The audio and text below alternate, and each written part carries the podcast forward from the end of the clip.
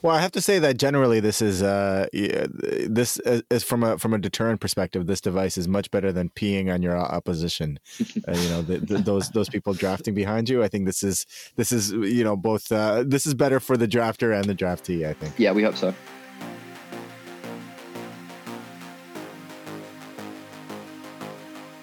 Hi everyone, I'm Andrew, and I'm Michael, and this is the Endurance Innovation Podcast.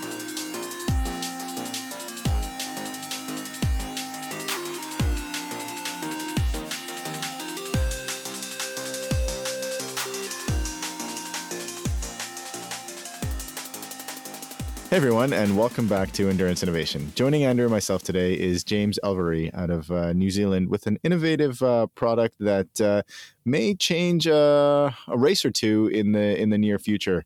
Uh, James has uh, well a long history in triathlon, um, starting from a quite a young age as a competitor, working his way up to the the ITU circuit working through that until about 2012 and then uh, transitioning into a job with Specialized in New Zealand and uh, developing the product that we're talking about today, which is called Race Rangers, which you'll learn all about, um, and launching it very, very recently. So, James, thank you very much for uh, taking the time and coming on the show. And uh, why don't you start by fleshing out that very brief introduction that I just uh, gave of you? Thanks, guys. Um, yeah, so I, I, guess yeah, as I say, I've been a triathlete my whole life. Um, since I was a, young young boy. I remember my dad doing races in the 80s. Um, have a vivid memory of him washing sand off his feet in a bucket in a transition area when I was, uh, and we, kids were allowed in the transition area, I think at that time. Um, so yeah, goes way goes way back, and um, I, I, sort of wanted to be a triathlete through my school years as much as I could, and you couldn't really race back then as, until you about 13. Um, ended up going overseas for my first races when I was about 15, and yeah, so went into an ITU career from there on uh, raced around the world for around uh, eight or nine years. Sort of went to traveled to over 40 countries and experienced a lot of cool stuff. Um, I sort of got to around uh, about 30th in the world on the on the ITU circuit. I could sort of comfortably mm. sit around there. I could never really kind of crack it right to the top. Um, I got to sort of 15th in a World Series race, sort of my, one of my best results. Um, was a handy swim biker. I've sort of gotten a few swim bike breakaways in the last few years. Oh, nice. But um, yeah, eventually sort of didn't make the London Olympic team in 2012 for New Zealand, and yeah, did a year of non non drafting racing in Europe. Just sort of figured out pretty quickly it, it was going to take me a couple of years to readapt to that, and uh, you know basically re-understand the the non drafting dynamics of the races. Um, and so I was sort of 28 years old and decided I'd probably better come home and listen to my parents for once and um, get a real job. And uh, yeah, I basically came home and started yeah started a job at Specialized. Um, sort of sales marketing and all sorts of roles. And uh, yeah, this sort of private project with Race Rangers been a bit of a hobby in the background for um, my co-founder Dylan McNeice and I um, for all that time since I retired, really. Um, but uh, yeah, it's got more and more serious recently, and um, yeah, we sort of launched it two weeks ago. So I think it's safe to say you know your way around triathlon. You're not coming into this with closed eyes. You're uh, you're pretty well aware of what's going on in the industry. Yeah, I mean, to be fair, I haven't raced much in the last few years. I've had um, had three kids and I've got a mm. bit bad back, so I can't really move too much. But I, I do swim and I do still follow the sport.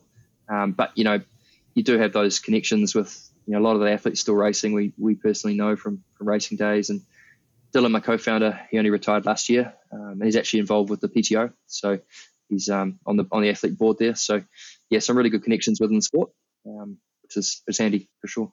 So, looking at the, I guess, the genesis of the idea, what was the initial inspiration for you, and what do you hope to accomplish with Race Ranger?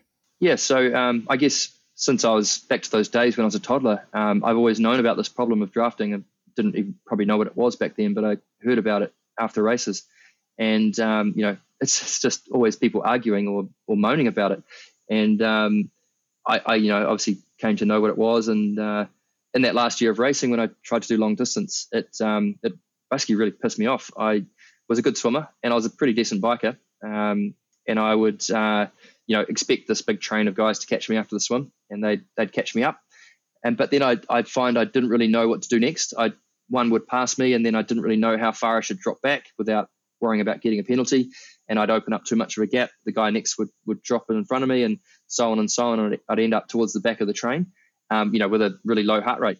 And I'm wondering, hey, what the hell just happened? And then an attack would go up the front of the group and a split would happen, and that was the end of the race. You know, some big Mhm. German guy, and so yeah, I sort of that was one of the reasons I, I sort of didn't carry on, and um, that that was sort of you know obviously I knew the problem quite well, but I didn't really think much about it. Um, and then that, year I was sort of deciding I was going to give it up, and I didn't really know what to do next. So I'd, I'd met my current wife, who was my girlfriend at the time, uh, in France. She's French, and um, was living out of her apartment uh, in sort of October when it's time to normally come back to New Zealand and start training again. And I just sort of hung out there for about a month, uh, trying to, I guess, work out what I was going to do. And um, yeah, I'd, I'd met uh, Felix from Challenge, and I had really, you know, was really inspired by what he was doing and seemed like an awesome guy. And I got this idea that I wanted to work for him. So I spent, um, yeah, these sort of three, four weeks sort of trawling through race results and getting a feel for the size of the triathlon market and, you know, making sure this was a good industry to be going into. And, and I really liked what Challenge were doing at the time. They were sort of expanding um, around the world. And it seemed like they were, you know, going to really have a good crack at sort of being a, a proper competitor to Ironman. Um, and so I came home and, and had this meeting lined up with um, his number two, who was a Kiwi at the time. And so I went to this expo at an event, and she ended up not being there. Um, but my sponsor Specialized was there. And so, you know, what are you doing here? I said, I'm here to meet someone about a job.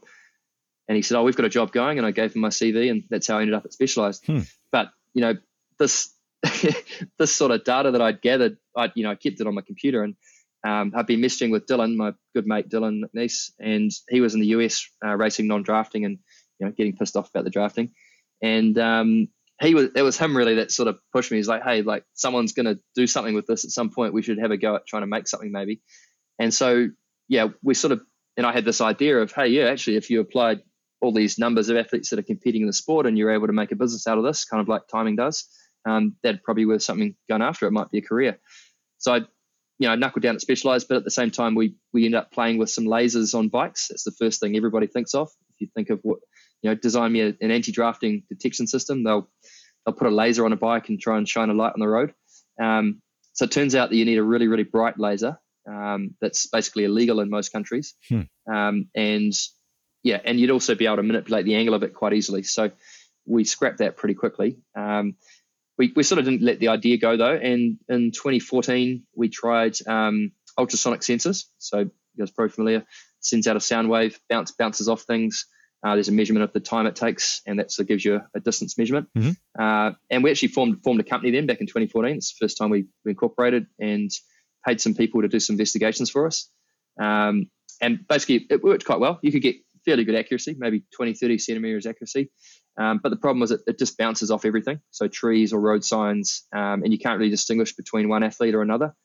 Um, and then the other sort of killer for us was with temperature, the, the accuracy can vary quite a bit. So you start the day on a cool day and it ends up being a hot day. You, you'd have to recalibrate the devices a number of times. Mhm. So that, that didn't work out. Um, and it, you know, then there was a period, probably three years, where nothing really happened, and we we just sort of would talk about it every few months over a beer, and hey, there's got to be some way to do this, but it, it sort of seemed like a bit of a dream, and you know, oh bugger, we'll just end up being one of those guys who works for other people our whole lives, sort of thing. and and uh, we we couldn't really find anything, yeah, any way to solve it. And I guess it came to a point where um, my a really good friend of mine, Laurent Vidal, you guys may remember, he was a ITU triathlete, came fifth at the Olympics for France. Um, so he was, I had two weddings, I had a French wedding and a Kiwi wedding, and he was my best man at my French wedding, and Dylan was best man at my Kiwi wedding.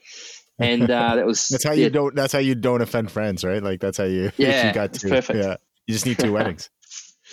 yes, that was um that was 2015, and end of that year, he actually unfortunately passed away, had a heart uh, heart problem, and um, Mhm. died suddenly. The end of 2017, sorry, end of 2015. That year we got married, and uh, so a year after that, um, my wife and I we were sort of, you know, struggling. You know, not struggling, but we're starting a family and, and trying to think of ways to start our own business of some sort to get ahead. And she just sort of said to me, "Hey, you know, what about the drafting thing you're always talking about? You know, what would Laurent do? Just just bloody do it." Um, he was the kind of guy who would really not, uh, I guess, leave any stone unturned or accept status quo. He'd always push harder. You know, I remember this vivid, memory. We'd be sitting after a massive day of training. I'm completely dead on the couch. You know, can't even bother eating dinner, and he's got a um, a dumbbell on his knee doing little um, calf raises to just get a little bit of strength. You know, he'd always be taking it to the nth degree. So that kind of lit a fire for me, and I spent two months. That was started 2017. two months, um, yeah, researching online. I'm not at all an engineer. I, I do have a science degree, a sports science degree, and um, so I don't have any training in that area. But um, just spent a month online and at night and found um, yeah found this technology that, that seemed to do what we hoped it would do, and uh, yeah, we took it from there and took it to some people to get investigated, and here we are, nearly uh, nearly six. What is it? I can't even count. Four, you know, five years later with um, something we're ready to show the world. So, been a lot of twists and turns to get here. what I really like about this story is that most of the, most of the folks we talked to that have developed something in, innovative and cool is they felt inspired in some way, and clearly you were inspired by Laurent. But uh, the the the through line that I that I heard from your you know from your uh, experience in in draft illegal racing and your friend's experience is that uh, this this came out of frustration, out of being pissed off about about the the advantage that other people have taken or the liberty that other people have taken with the rules, and it was that frustration that birthed this this product. And I think Andrew, I think this might be the first time that that being angry at somebody else is uh, is the genesis of a of a fun new device. That'd be a good tagline, actually. Like race rangers born out of anger. Born out of actually, it's really funny you mention that because if you look at our name, it's one word, race ranger, and if you don't have a capital for the second R, it just looks like racer anger which we're trying to reduce. I like it. That was totally unintentional. Hidden meanings. yeah. No, that's uh, that's understandable, and I think everyone who's listening probably remembers seeing. Um, I think it was Ironman Texas in 2018, which was a joke. Um, so I think Andrew Starykowicz was out front, so he wasn't drafting anyone, but uh, all of the amateur racers, all of the age groupers were in giant draft packs on on tri bikes, which is uh, very dangerous, as some of the videos that surfaced showed, because there were these people riding in close proximity who weren't trained for it, weren't experienced with it, and there were some massive crashes. And and most of that I would attribute to human nature because they knew that they weren't going to get caught. It was mm-hmm. announced at the start of the race there was going to be no policing of this, and people figure they can get away with it. And unfortunately, if you're riding up ahead, and this is somewhat similar to your experience, but if you're riding up ahead, you're putting in a decent race, you're never going to be able to outrun a massive pack of people who are drafting. So you're mm-hmm. going to get caught up in it. And to drop back, um, you would need to drop your power essentially, or you'd need to fall out of your your normal race zone. So it naturally just picks up people. Um, so it was a really unfortunate circumstance. And I think there's a lot of people who try to race honestly who are very frustrated seeing that. And I think it's, um, in my opinion, it's a very good thing that this is coming forward now that, uh, that there's a solution to this because it's, for me, it's a huge amount of frustration when I see people zip by me drafting, well, not drafting, but uh, following maybe five meters apart on an Ironman race. Yeah, there's a whole lot of issues with the drafting issue that, you know, it's quite complex when you get into it. Um, you know, obviously the referees are guessing the distance between the athletes and the athletes are also guessing. So that's the first thing. You've got mm-hmm. you know my guess against your guess basically but uh, the referee's guess is boss. You don't you don't actually have the you don't actually have the opportunity to um, challenge a drafting penalty because it's such a you know it's their call totally.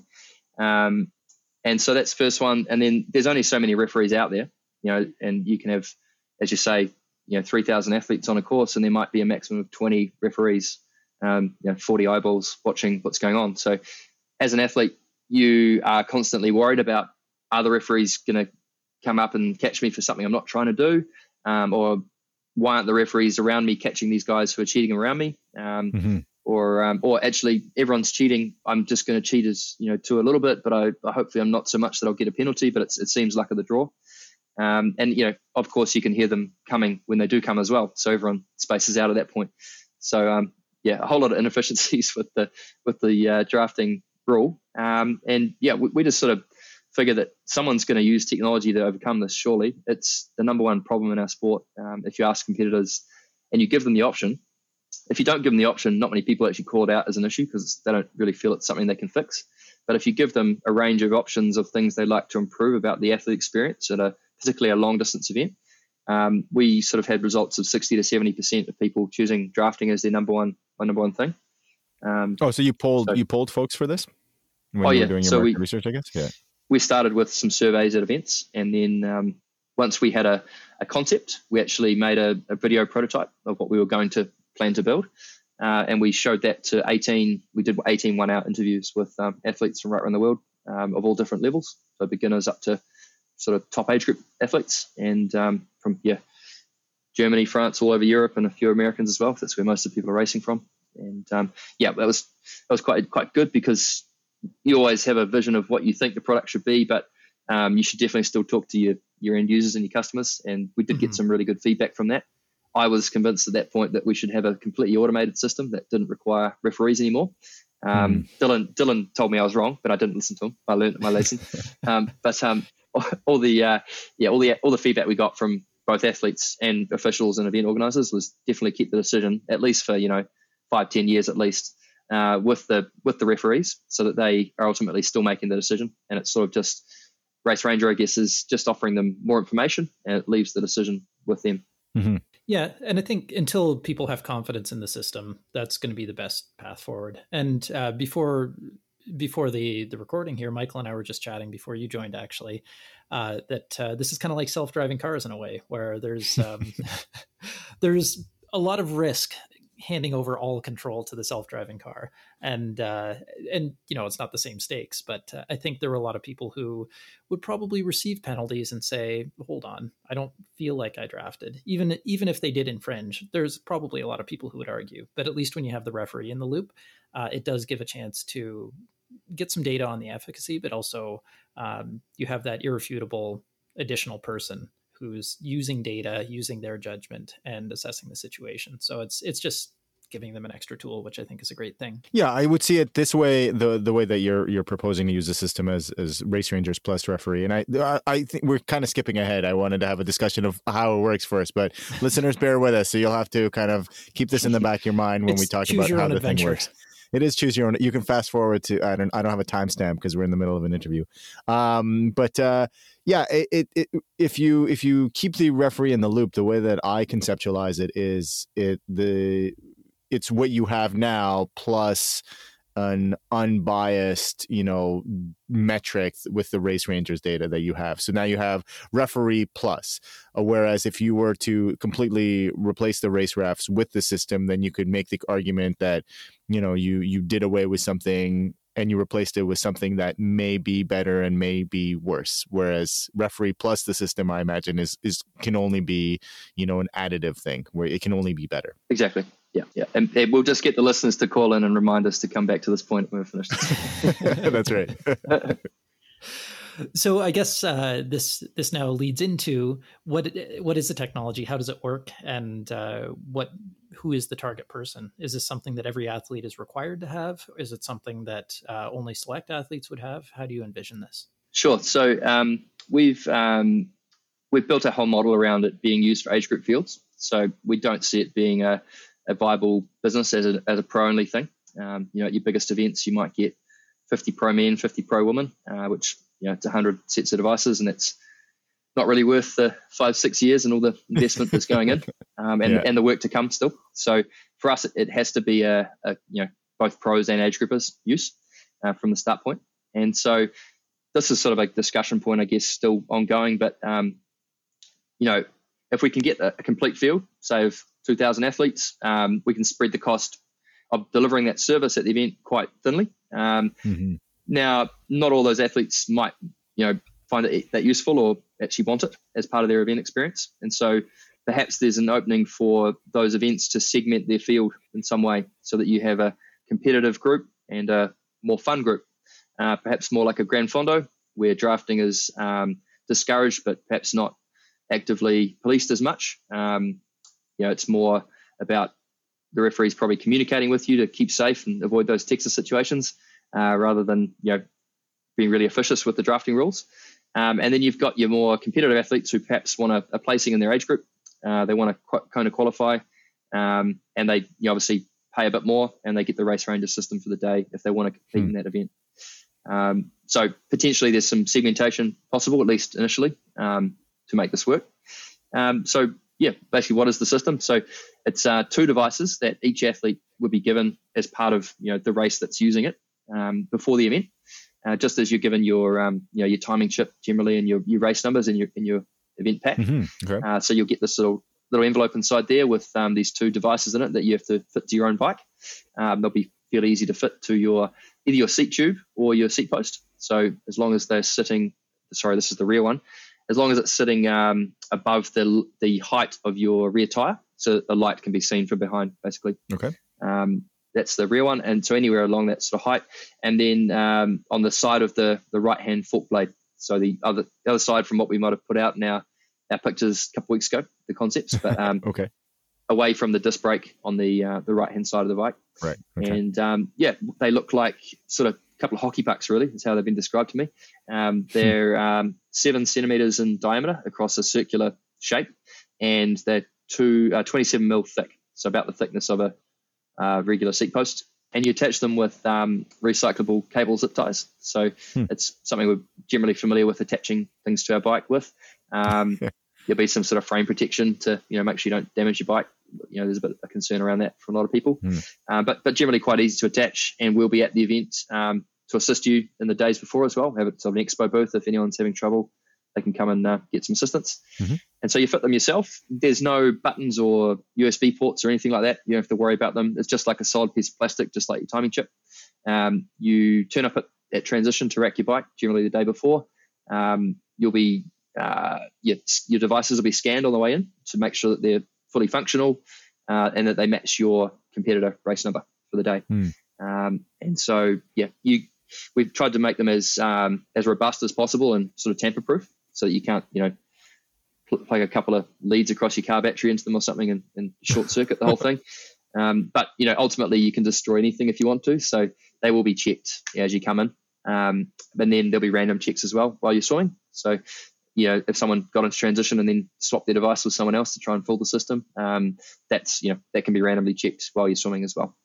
Um, and yet, it's sort of worth mentioning that um, any sort of tampering with the system would be one of the rules that we'd need to change. So we need to have a rule written in or an amendment to the rules that if you're in a race where race ranger is being used and the athlete is caught tampering with the system in any way or sort of trying to manipulate it, that would be a disqualifiable offence.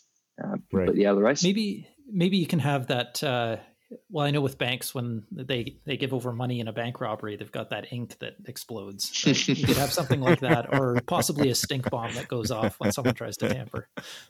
yeah, Yep. yeah, might be a couple of iterations down the line. um, yeah, so you basically put these things on your bike. You don't do anything with them. You just go about your races you normally do, um, and then how it works is the devices basically turn on. I'll go a bit more technical with you guys because you that's Yeah, the kind of audience go got. for it. So Green light. Yeah. so the devices know that they're within the transition area, there or thereabouts, um, on the day of the race during a, a certain sort of time period when they should turn on. Mhm. So they come out of a deep sleep, uh, and then they'll be in a, a sleep state, and then they won't actually do anything until you're quite far out on the course. Um, generally, there's parts of the course where rational referees won't give an athlete a penalty currently. Mhm. So particularly your, your first few kilometers of the bike or miles, um, if you're going up a steep climb, if you're coming through a, a tight section through a town or something like that, generally the referees, you know, they might not tell you that that's a, you know, drafting free zone because they don't want you to draft through there, but um, they won't actively police or give penalties through there rationally. So we won't report any information from those zones, which would be pre-mapped into the system. Mhm. And I say, as I say, the athletes won't be sort of notified of where those are, um, but at least the referees won't be getting drawn to those areas. Um, yeah, so you start your race, you're perhaps um, coming up to someone ahead of you. Uh, there'll be nothing at all to see until you get to within a sort of usable range. So you, um, we've, we've sort of set it currently off a 12 meter draft zone. Okay. And so when you get when you get to 16 meters, there's a signal, and when you get to 14 meters, the signal changes, and then when you enter the draft zone, it changes again. So there's three different signals, and this is a And light signal How are these? Oh, okay, perfect. Yeah. Yep. a light signal coming from the back of the bike in front of you. So where you should already be looking. Uh, and this is sort of an important point. We didn't want to put something on your own handlebars that you'd need to be looking down at and then sort of trying to monitor the situation ahead of you at the same time. So it's just you're riding along, just focus on the butt of the Jan Frodeno in front of you, and um, you see the lights, um, you know, change change color and That's a problem flash I pattern. want is to is to be drafting Yeah. Jan Next time I pass him, I'll remember that. We have to get this added into Zwift.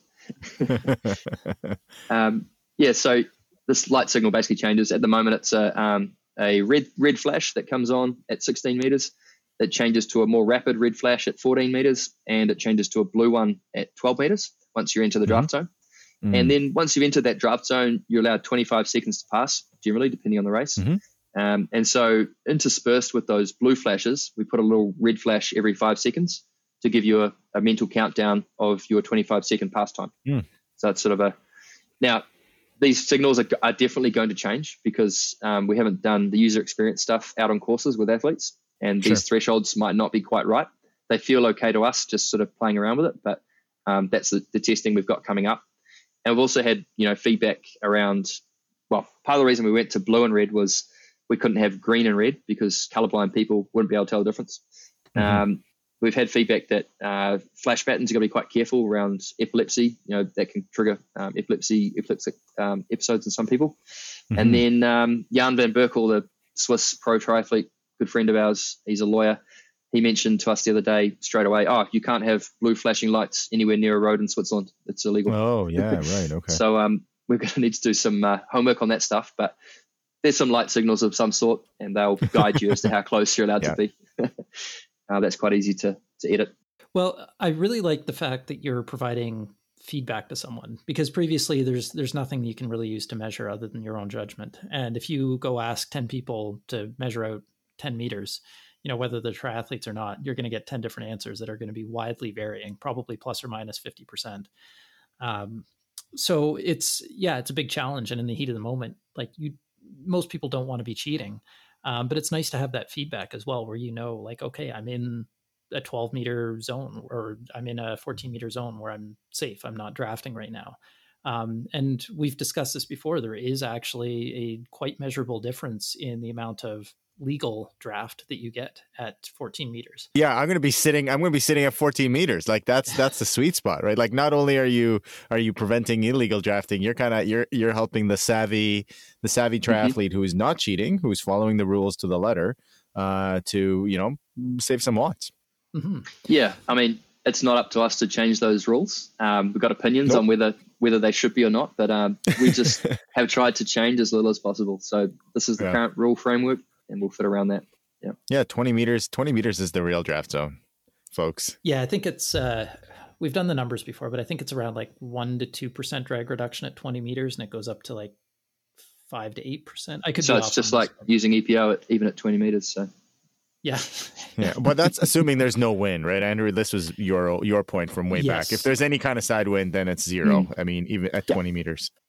Yeah. Yeah. The the amount of uh, distance that the draft would move, if you've got like a say one meter per second crosswind, you're going to be one or two meters to the side, which is you're either in the gravel, in the shoulder, or in oncoming traffic. So neither of those would be good solutions. But uh, yeah. yeah. there's definitely a measurable difference. And I think uh, on the right race course, uh, like you said, Michael, the savvy racer would stay at the limit of drafting and they would be able to uh, modulate that. And to be honest, like I've been caught out before when um, you're going along at a constant output, and then all of a sudden the person in front goes to take a drink and they just stop pedaling. And well, I'm inside the draft zone now, so I've got I wasn't ready for it, but pass. I've got to push through. So yeah. um, it could give you a little bit of pre warning for that. But I think, um, yeah, I mean those are the situations that come out during races. It's it's pretty natural to have all that stuff come up.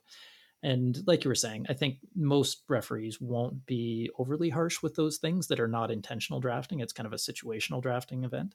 Um, but I, I, do really like how you've implemented this, where there's there's multiple levels, and it gives you as well the the completely intangible thing or the unmeasurable thing was the timing, right? Like who has actually hmm. counted out 25 seconds uh, to pass someone, or I forget the the amount of time if it's 40 seconds to drop back. I can't remember the exact numbers off, mm. but you've got to drop out of the draft zone as well, and you have a fixed amount of time to do that.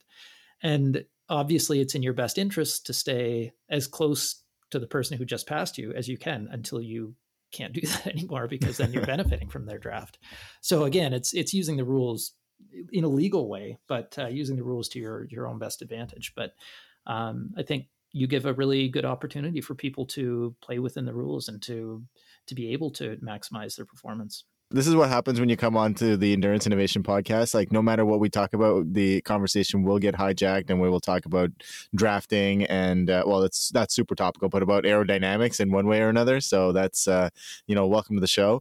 Um, but uh, now that we now that we have a handle on what the athletes see and how they experience the system, what about the referees? What is um, what do they see on their end, and uh, maybe more importantly, or equally as importantly, what can they do with that data?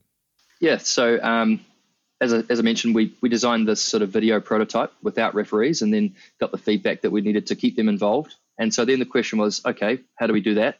Um, and so we spent a lot of time with referees at events and sort of came up with this idea that, well, we sort of observed that they're, they're not really officiating very efficiently, even without the drafting stuff on the bikes. Hmm. Um, you've got referees on motorbikes. If they want to give you a drafting penalty, they basically write it down on a bit of paper or their, their wrist, and they then drive ahead to the penalty tent, wherever that might be, hand over another bit of paper that they have to sign, um, get off the motorbike and all this sort of thing, hand it over to someone else. It then lays on a table with a whole lot of bits, other bits of paper from other athletes, um, and and they've hopefully got a stopwatch for every single one, and uh, they start the right stopwatch when you enter the tent, and so all this time the referee's not on their motorbike, they're off off the course, they're not officiating. Um, and then also, a lot of events you can be given a drafting warning rather than a penalty, just as a first sort of warning. And if one referee gives you a warning and then zooms off, um, another referee comes along, doesn't know you've got a penalty. Mm. Uh, so we actually designed an app that connects those referees with what they to improve what they're doing currently. And the idea is that they can either be on their phone, which they're actually currently doing in a lot of countries at the moment. They're communicating on WhatsApp between themselves on the day. Mm-hmm. Um, or we have this uh, this harness, which is basically a, a chopped in half backpack that um, goes on the back of the motorbike driver in front of them. So they've got a, a tablet mounted on the shoulders of the motorbike driver, sort of in front of their face, which is uh, sort of. It, it seemed I, I, was quite skeptical at first, but um, when you actually try it, it, it's actually quite usable and friendly. It's um, it's like having a TV screen on an airplane, like when we used to have places to fly, and um, it's quite easy to use. And so this is yeah, this is a great way of doing it. We made this very simple app that connects all their activities, so they can type in an athlete's number, um, they one two three, see if one two three's got any warnings or penalties already, and mm-hmm. then proceed to apply a penalty as they currently do. Um, they've got an internet connection with the tablet, and that penalty goes straight to you know a cloud app and is shared with the penalty tent referee, and they then have a, a queue of athletes ready to arrive and serve penalties, and they just start their times um, on the on the queue, and uh, it tells them when they're ready to set them free. Um, and so that was sort of a, an initial, I guess it's become a, a, sort of a separate product, this standalone app that um, we're actually going to try and roll out to national federations around the world in the first half of 2022. Hmm. So, um, yeah, we've got a partnership with a, another partner of World Triathlon to bring that to the sport. And that's actually something that can be used for any level of triathlon, whether it be a 100 person sprint race with two referees to, you know, your really big events. Um, so that's quite exciting. But then we, we had this, you know, the idea for us really was that it, that sets up the sport for when we've got the drafting information coming off the bikes. And if we get this app out there, there won't be as much change required for everyone. The referees will already be used to using technology, tablets, being connected, not having to get off the motorbike every 10 minutes. Um, and so, yeah, I guess leading on to what, what information actually comes off the race ranger units on bikes is um, so the feedback we got was the referees don't want to see every little piece of drafting. They only want to see the worst offenders. They want to target mm, the, sure. the serial really bad drafters. And so then we had to define, okay, well, what um, what constitutes really bad drafting? How do we rank um, these this offending? And uh, if you think about it, there's there's athletes who sit in a zone for too long. Um, there's athletes who you know, enter a zone, as you say, but don't proceed to make that pass. They drop back out, which is technically a, a foul. They should be penalised. Yep. Yep. Um, but but in reality, is that drop is that person who drops out actually, you know, cheating as badly as someone who sits there for a minute and doesn't you know complete a pass? Um, so in reality, a referee might come up to you and say, "Hey, just just drop your distance back a little bit there," and um, and they'll actually you know encourage you to do that. So what what we came up with was a rolling average of the last 15 minutes uh, of illegal time. So illegal time is anything over your allowed 25 seconds. We start a timer, mm-hmm. or anything that constitutes like that yo-yo situation if you drop back out, that whole time that you've spent in there is legal time. Um, and of course, if you've been overtaken and you haven't dropped out in time out the back, um, that's illegal time as well. So, a few sources of what we're calling illegal time, and then a, um, an aggregation of that over the last 15 minutes as a rolling average. So, um, for example, if Michael, if you've been drafting for two minutes in the last 15 minutes, I never um, draft. Just illegal let's, time. Let's just be clear. Okay. Yeah. Okay. Okay. Yeah. All right. Out front. Jan dropped you. um, Jan dropped me. Yeah. Okay. Fair. That's yeah, easier. That's that's that's much more believable. yeah. So um, that you, you if you were the worst of within range of that referee, and so the referee has a, a visible range of up to five ten kilometers ahead and behind them along the course, mm-hmm. um, then you would be picked out as one of those worst sort of five or six that they're going to have visibility of, and they're not going to see um, you know, every little piece. Maybe Andrew, when he just did, did five seconds of illegal time, he might not show up in that in that worst um, in that worst mistake. five or six. Exactly.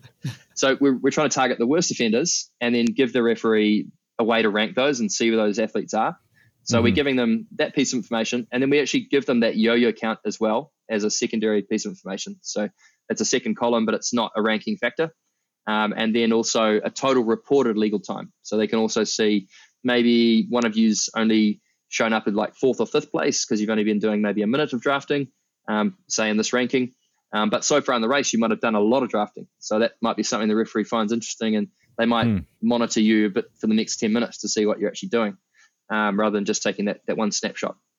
And so the referee has this static view of um, the worst five, um, some information about them, and then where they're located on the course in relation to the motorbike's position currently so hmm. ahead and behind them along the course.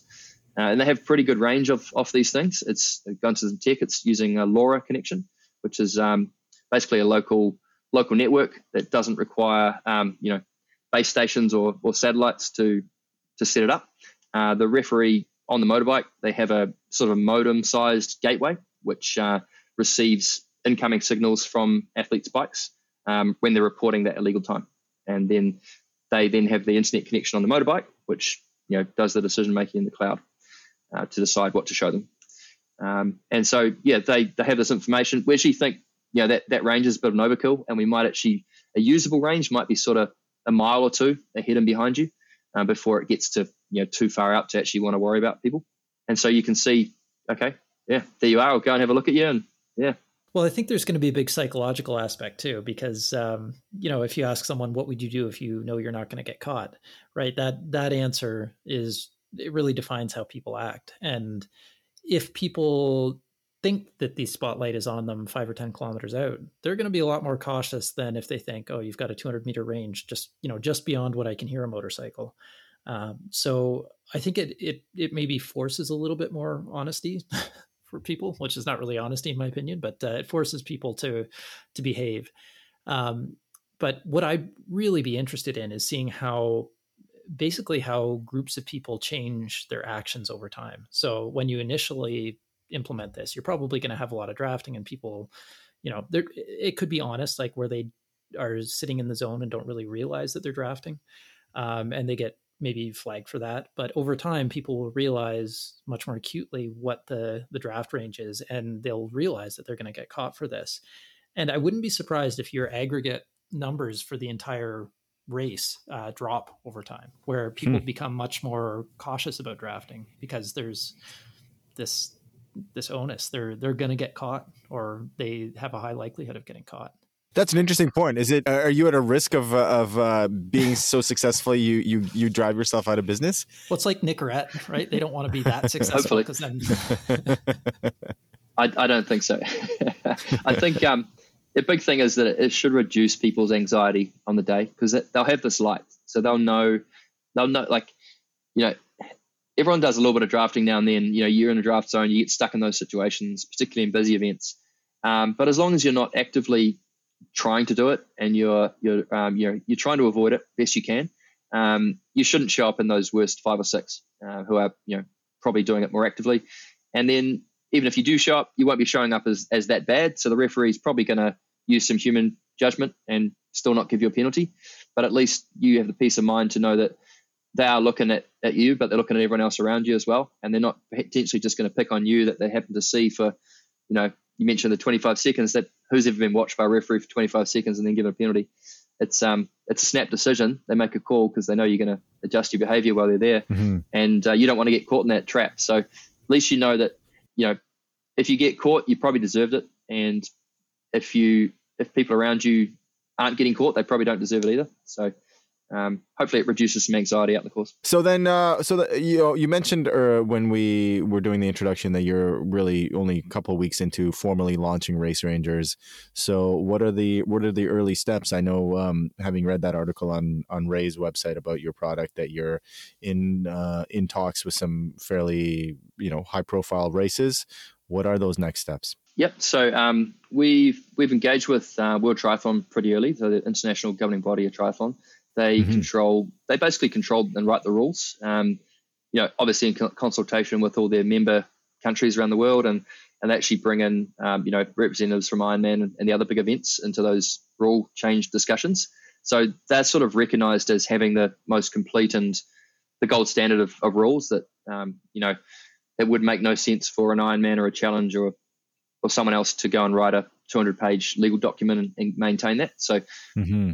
IT, World, World Triathlon, formerly ITU, have got that locked down, and so we we wanted to work with them pretty early on because if there were going to be need to be any rule changes, um, and particularly official and technical official referee training as well, so right. getting them um, you know prepared around the world to use this, we needed them involved, and they've yeah really been really supportive. Obviously, um, with that app we made, they um, sort of hosted us for a trial at their World Champs in 2019 in Lausanne in Switzerland. Um, and so that was yeah, really cool. And yeah, they've had some great feedback. So we sort of put the word out with a launch with them. Um, we've also been talking with uh, with Ironman and, and Challenge and, and, you know obviously PTO and a lot of other sort of independent events out there. Um, and I guess up to now, the feedback has sort of been, hey, this is sounds like a great concept. Love what you're doing. Um, give us a call when it's ready. so it didn't really didn't really seem that real.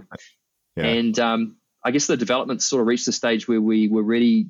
We were happy enough with the product, the you know the prototype stage we are at that we could put a, some Im- images out in the world uh, as an MVP. So it's um, before that it's been quite a large, ugly looking thing that I you know would never be happy with anyone seeing. But um, at the stage we're at now, and actually honestly since the, the launch two weeks ago, we've actually even made it a little bit smaller. So it's quite quite exciting. I hope we have some some uh, news and some images about that in the next month. But um, cool yeah, it was the first sort of one that we were happy enough to, to show people. And we are about to start doing some public trials and tests over sort of New Zealand summer events, December and January. And so I wanted to sort of get the, the launch out of the way, um, get us out there, do all the podcasts and things so that um, sure. by the time we're traveling to events from week to week and um, getting all that user experience feedback, uh, we, we wouldn't have to worry about this. But um, I guess back to the events. So, yeah, we just want them to really know what we're doing at this point, um, show some interest if they want, but um, really, after we've done these trials, so sort of towards the end of our summer here, so sort of March, April time, we'd be looking to properly have those discussions around, okay, that works. Um, we look need to scale up to you know maybe 50 units next, and then 100 through 2022. Um, what does that look like? Can we do that with you? And then um, beyond that, you know, the goal is that we sign some sort of agreement to offer the service at their events. Um, and uh, you know, stage we're at now, we could quite feasibly do that in the 2023 season. The the really interesting thing for me throughout this conversation has been realizing that it's not so much a policing uh, device, but it's I would argue that it actually enhances the the enjoyment and the competitiveness of any given event and the the satisfaction of the people taking part. Totally. So I mean, for anyone uh, who might be from Ironman or Challenge or uh, any of the other big uh, events. If the, if you're listening, think of the improvement in racer experience that you could be offering with this, because like I'm I'm super excited hearing about this because drafting drives me crazy. Um, like I, I love it from the point of the physics and understanding the aerodynamics, but I hate it from the point of the the competitiveness. So um, so I'm really looking forward to this. I'm really, really excited, and I think this is one of the first devices that's been targeted more at impacting the the behavior of people around you, as opposed to um, educating your own training. Because a lot of devices like power meters, heart rate monitors, you know, core body temperature monitoring, which I mean, Michael, you and I have endlessly talked about that. But uh, those are all things that educate yourself. But this this gives information to people around you which is a new approach to things. And I think it's it's a really good step forward. I'm, I'm extremely excited. Mm-hmm. Thanks. Yeah, I, I totally agree. I mean, it's uh, uh, it, there's so much. You know, anyone any one of us who who's done a race like you know like a big deal race like your key race for the year. Um, there's so much uh, obviously training time and fi- finances and and and emotion and uh, all of that stuff tied into that event. And when you feel like you were either given a, a penalty improperly, especially if you're competitive and, and vying for a spot, or maybe you were, you know, you see blatant drafting, which obviously we've all seen in the past, and that that's that that can only sour your race experience. So anything that can, um, you know, that can preclude any one of those things from happening, that that adds to the racer experience. Andrew, I totally agree with what you just said. So yeah, um, I'd love to. I'd love to strap one of these things on my bike in the well, in the maybe two years, two years hence, and uh, and give it give it a go. So we've spent a lot of time talking about how this is actually going to impact the the experience of everyone and how the the technology is meant to work. But uh, the amazing thing is we've amazing for us, I guess, is we've actually skipped over how the tech works. Um, you did a little bit of a lead into that, saying you had problems with other types of uh, technologies and you had experimented with a few things but what did you actually settle on what is the the basis of this technology yeah so the um, the core technology is ultra wideband so this is the same as in mm-hmm. the apple airtags which uh, came out earlier this year and uh, it's obviously not the same chips or anything but um, yeah same same fundamental technology um, and so when we when we came across it it was fairly uh, not not that well known at all um, it was basically used as an indoor gps um, for, so basically warehousing. Um, you'd have fixed anchors mounted in the along the roof in the corners of a warehouse, and then you'd have tags um, uh, on on pallets or people or uh, forklifts, and and the the anchors would track the tags moving, and so it was a sort of two mode system. And um, so we, we basically needed to convert that into an anchorless system out in a road where it's just a bunch of riders' devices talking to each other with no fixed known points. Um, and so to do that, we had to um, remove all the all the firmware right down to the very base level um, and rewrite from the ground up to teach it to do what we needed it to do, basically. Um, and that that was uh, was yeah, that was probably a year. and then um, we ended up getting it working, but we found ultimately that um, once we had about 15 bikes talking to each other, the system got overloaded. The bandwidth tapped out, mm. and uh, that was unfortunate. And we, you know, we wanted we wanted to maintain a level of you know a really good level of reliability. The system can't sort of work most of the time. It has to has to be something that you can rely on all the time. It, it, if there's sort of a couple of cases where it doesn't work, the athletes will lose faith in it and you know not trust anything. So reliability was a big thing for us, and so we had a you know minimum standard of sort of four measurements per second um, to each of the other devices. So with 15 riders, you'd have, you know, multiple different messages going on, and, and at, at sort of 15, it, it, sort of started crashing. And we wanted to try and get to up to about 50 because potentially you could have quite a large bunch riding one direction, mm-hmm. maybe another bunch riding the other direction on the road, and we just mm. need it to always always work. Um, so, yeah, the ultra wideband was great in that it makes a really accurate distance measurement, uh, very very accurate, um, and it's yeah really fast and low power and really reliable. Doesn't um, get affected by you know if it, if it rains, if it um, if the temperature changes or the pressure changes, it's it's speed of light. It's not any sort of sound wave or anything. Mm-hmm. Um, so it's uh, yeah, really cool stuff. Um, but yeah, we had this issue around sort of tapping out the bandwidth, and so we we sort of went back to drawing board and decided on um, a Bluetooth beacon. So not a not a pairing like um, most of our uh, our devices these days, but a, a beacon where it's it's sending out an advertisement um, of your your ID and your GPS position, and this will give us a rough approximation. So if we're sort of 50 meters apart or more, maybe maybe up to 70 meters apart, our devices could be advertising. My front advertisers, your rear is scanning for those advertisements. Mm-hmm. Um, and if, if one of those is picked up, uh, your rear compares um, that GPS position with your own at that time and then gives us a rough approximation of the distance apart so that we can keep tabs on a larger number of riders mm-hmm. And then flick over to the ultra wideband to the group that we really want to know oh. about when they're in that relevant drafting range. Um, so we don't really want to know exactly where you are when you're that far away. We just kind of mm-hmm. need to know roughly where you are, and then um, we can still handle, you know, we can still handle a good number with the ultra wideband only in that sort of drafting zone of a sort of 20, 25 meter radius. Um, but beyond that, we can handle a lot larger number. Um, and as we're saying that the the Bluetooth GPS range can come within that range as well. So yeah, we can handle a large number of riders together. Basically, is what I'm trying to say. Um, and that yeah, that seemed to work really well. And uh, we don't need a high level of accuracy with that GPS measurement. Obviously, GPS is there's there's some really great GPS out there, but you need a really quite large antenna. Um, and then you, if if you're comparing one one athlete's GPS position to another, you sort of double the error. So we didn't want to rely just on that for our distance measurement. And obviously, GPS can be a bit patchy. So you've got mountains and tunnels and cities where potentially you can lose your GPS position.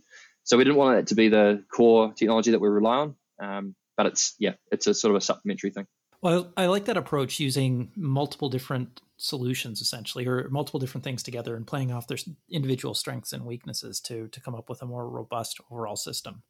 And the neat thing from, I guess, an engineering standpoint is these are all pretty low, with the exception of GPS, but they're pretty low energy hmm. consumption mm. devices. Um, so I know Bluetooth is very low energy, um, like BLE is Bluetooth low energy. Um, and then the the UWB chips, uh, the ultra wideband chips, they're, I think, I don't know offhand. I would assume higher than uh, Bluetooth, but lower than GPS. Um, but it's not a Definitely, tremendous yeah. amount. Yeah, it's not a tremendous amount of power consumption that you're going through. So you don't need to carry around, you know, a kilogram worth yeah. of batteries just to. and I would assume if you're using a laser rangefinder that's constantly going, um, to be first of all bright enough, like what you mentioned, you'd need a lot of energy for that, and then. Mm. Um, you know the the battery that you'd have to carry would be quite substantial as well. So it's it's a very creative solution. I like the engineering behind it. Yeah, thanks. Um, there's been some big brains on it. Definitely not not my own. Um, there's uh, yeah. I should probably talk about how we sort of got it done. We um, we found a a guy in Christchurch who'd worked with similar technology before and made the player tracking devices that um, a lot of sports teams use on the back of their jerseys. Um, and so he he'd made that and a whole lot of other devices with his his company. He had sort of 15 guys and girls working for him. Um, and so he yeah he loved the idea and we've been working with him since uh, 2017. Um, and we sort of branched into um, needing some full time staff of our own. Um, and so there's a really good university in Christchurch in New Zealand, which is called Canterbury University. It's probably the top engineering sort of university in New Zealand. It's the same town as where this other company is. And mm-hmm. Um, the, it turns out that the wireless research department within the engineering department there, um, the guy who runs it is an age group triathlete. So um, oh, perfect. huge stroke of luck there. We're everywhere. And, uh, Yeah. So uh, he's fed us basically his top PhD grads and master students to become. Um, we've sort of had these grants from the government to take them on as employees, but they've become employees of ours, and uh, mm. they actually work out of his lab at the uni still. So he's given us sort of workspace there. Um, hope the university aren't, aren't listening, but um, we've managed to keep that rolling, and and uh, no, it's been really helpful. So um, yeah, some some big sort of big brains been working on it, and um, yeah, things are really heading in the right direction now. So, oh, it's awesome. Well, I like the the fact that these ideas like they tend to bring people together, right? If someone has a good idea, the the right people come out of the woodwork. You seem to make the right connections, and it always seems to work out that way because ideas tend to inspire people a lot. And I just, again, I love hearing these kind of stories where everything lines up the right way, and it seems like it has for you. And yeah, very cool technology. I'm very excited about hearing the next phase. Thanks. James, this has been uh, has been a ton of fun. Um, both like nerding out over over exactly how it works. Although I think that's more like Andrew's bag.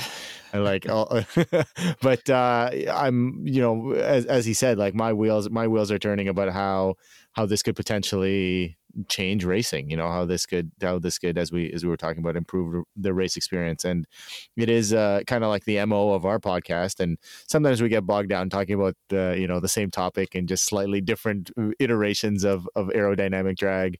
But uh, it's it's uh, this is um, really a novel um, a novel piece of kit that we haven't touched on. So thank you for coming on the show and uh, you know sharing the journey and sharing the the tech with thanks us. Thanks guys. Pleasure. Nice to meet you is there any way that our listeners can follow along with your journey and, and how things are being implemented at the different race uh, organizers? Yeah, for sure. So um, we've we've launched our website, so www.raceranger.com, and um, there's a there's a whole lot of FAQs on there which go pretty deep, which uh, Ray mentioned on his on his review. Um, but yeah, we, we sort of made a point of trying to answer everyone's questions. It's not a it's not it's not you know just a new elastic laces or or a new bike where there's two or three features and you see the picture and you get it. There's a bit yeah. to kind of to digest and get your head around, unfortunately. Um, so yeah, we tried to sort of answer everyone's questions there. So check that out. Um, and then yeah, we've we've set up you know social media accounts. The Instagram seems to be the most popular so far.